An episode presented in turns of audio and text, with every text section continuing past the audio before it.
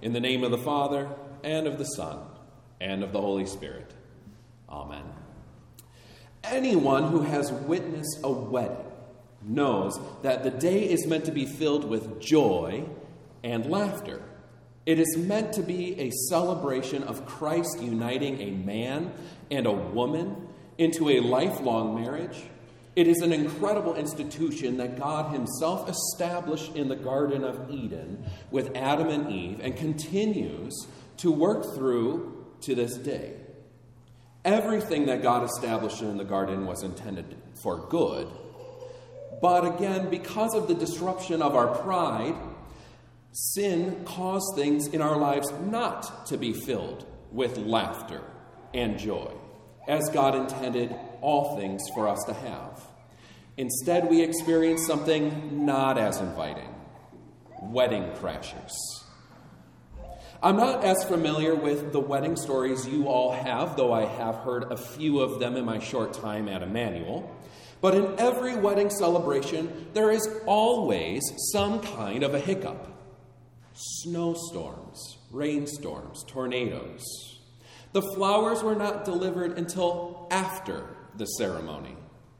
Someone forgot the cake. The pastor got sick. The bride or the groom were injured. Someone's friend partied too hard the night before and had to spend the night in the hospital. A bridesmaid forgot her dress. The mother in law, for some odd reason, decided to wear white. The marriage certificate wasn't ordered in time, and the list is never ending. But even after the wedding is done, there are many other marriage crashers that Satan loves to send in order to break what God intended for good lying, cheating, laziness, financial struggle, or maybe even financial greed, heartache, depression, pride, death of a child. And ultimately, if your marriage survives all of that, Satan still wins by the death of a spouse. He is the ultimate wedding crasher. In our gospel reading today, we learn about a bridegroom that would never allow his marriage to fail. He protected his wedding day at all costs so that there would be no disruption and there would be no wedding crashers. First, the bridegroom who is in this parable is Jesus, invites guests to his wedding, his everlasting feast in his kingdom. These guests, Jesus implies in the parable, are the Jews. He sent his disciples out to preach the gospel of repentance while he worked miracles in all of Israel and taught with the authority to forgive sins, showing that he is God, the promised Messiah. And even though he did all of these signs and invited the Pharisees, chief priests, and elders to follow along with him and join the wedding march, they chose to be party poopers. They were envious that Jesus, who they thought was a mere man born in Bethlehem and raised by his earthly carpenter father Joseph, was gaining all the attraction to himself. They thought that Jesus was the one crashing their party, not the other way around. But even though they were always ignoring the invitation to follow him, Jesus still taught. Jesus still worked miracles and sent out his disciples to others to invite them to follow him. The second thing that the bridegroom did in the parable, which may seem a little over the top at first, is that in his anger, he sent out troops to go out and destroy those who denied his invitation and those who murdered his messengers. That sounds like a rather scary bridegroom. It seems odd at first that Jesus, who teaches earlier in Matthew, blessed are the peacemakers, is teaching here that the bridegroom is storming through the town in rampage, destroying those who ignored his invitation. It seems as though killing would be counterintuitive because that would scare away guests or cause less people to come to the wedding. But who are the people the bridegroom sends troops after? They are the people who are crashing his wedding by ignoring his invitation and being soaked into their own life. They are the ones who think that they are too busy to come, maybe even for a realistically good reason. One bought new livestock. Another started a new business. They were too busy to come to church. I mean, the wedding. So, why did God destroy these ignorant guests? It's not because he took pleasure in killing.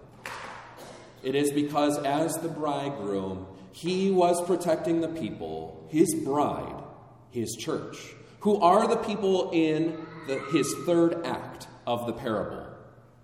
He sent out messengers among the rest of the world to invite the good and the bad people, aka the Gentiles, you and me. We are the people Jesus intended to invite in through the disciples at the end of Matthew, where we hear, Go and make disciples of all nations, baptizing them in the name of the Father and of the Son and of the Holy Spirit, and teaching them to obey all that I have commanded you, my disciples. And behold, I will be with you always to the end of the age. It is through that baptism and teaching from Christ's authority that we are no longer just as guests invited from the streets, but become his bride included in the feast. Yes, we are the bride he chooses to protect. Even though we are ignorant all the time, and though we sin constantly, Jesus loves his bride. He would do literally anything to make sure that his bride meets him at his altar, including laying down his life for hers, which he did on the cross. He is jealous for her. He cannot allow room for any other God into his marriage because he is the one and only that provides for all of her needs. He gives her her shoes, her clothes, her food. And not only that, but gives her a family, a home, a place of peace, refuge from others who want to destroy their marriage. He gives his wedding garment eh, of righteousness away to his bride so that she can be seen as righteous as he is.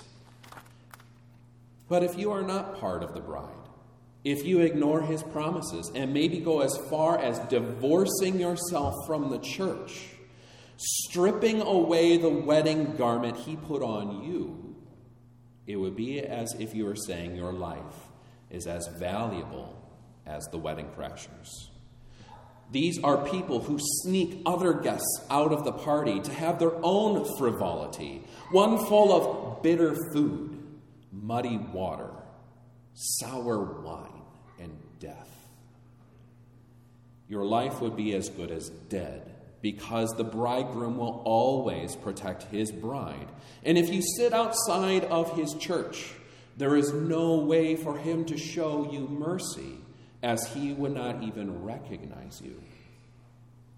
But as we prayed earlier in the service today, these words Almighty God, you invite us to trust in you for our salvation. Deal with us not in the severity of your judgment, but in the greatness of your mercy. Whenever we find ourselves outside the wedding feast, soaked in the teachings of false teachers, and find ourselves as the poor, miserable sinner, Jesus wants us to ask for his forgiveness. And he promises to give it he never divorces himself away from us. Only we can do that.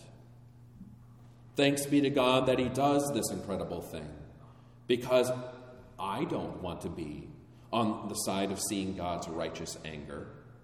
And I hope and pray that you do not either. It would be terrible. Rather, the church hopes in the promises and surety of Christ's word, saying, He has gone to prepare a room for us. And we gladly await His second coming. Judgment Day for the bride will not be a day of sorrow and tears. He takes those all away. It will be a joyful day for us. Though I can't say the same thing for those who do not wear the wedding garments, as Jesus points out at the end of our parable today. He says that these wedding crashers will be sent out into the utter darkness, where there will be weeping and gnashing of teeth. It does not sound pleasing. We do await the day when our Lord will come back to take us into the heavenly wedding feast. But until then, we as the church remain faithful to our wedding vows. But we can't do that, however, by our own strength. Christ sends us his Holy Spirit so that we can engage in creedal faith together.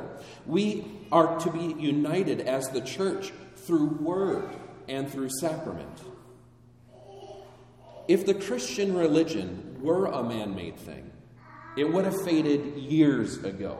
But God keeps sending His Holy Spirit to revive the church, to strengthen marriages with children, and to have hands to tend the needy, the lonely, and the oppressed. He calls men into the ministry so that others in the streets can hear the gospel, that they are no longer needing to live under the anger of the bridegroom, but live in his good graces of mercy. In our liturgical practices, you can see places where we preach that we wear permanent righteousness of Christ. For example, many baptisms include the participant wearing a white robe or receiving a white garment to show that they have been clothed in the garments of Christ the crucified. Many catechumens on Confirmation Day wear white robes to show that they are still living in their baptismal garment, and they are about to confess before all the congregation that they are in unity with the church.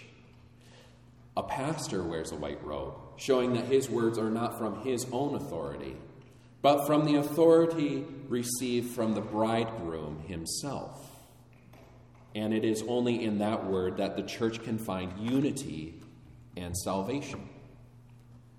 At a funeral, the body is covered with a white cloth, a pall, that shows that this person, now deceased, is a baptized member of the church awaiting the resurrection.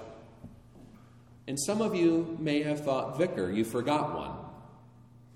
What about the bride who wears a white wedding dress on her wedding day? Many traditions revolve around this example, but for the sake of today, it is important to remember one thing. The bride does not dress herself in her own white dress. It is Christ who suffered and died for his wife, who gives her own his unstained, perfect life he possesses and clothes her in it. We are the recipients of God's great mercy. We are the bride that needs forgiveness every day. That is, every day until we see him face to face at the wedding feast that has no end. Amen. Now may the peace of God fill your hearts with all joy and believing until we are together with the bridegroom in heaven forever. Amen.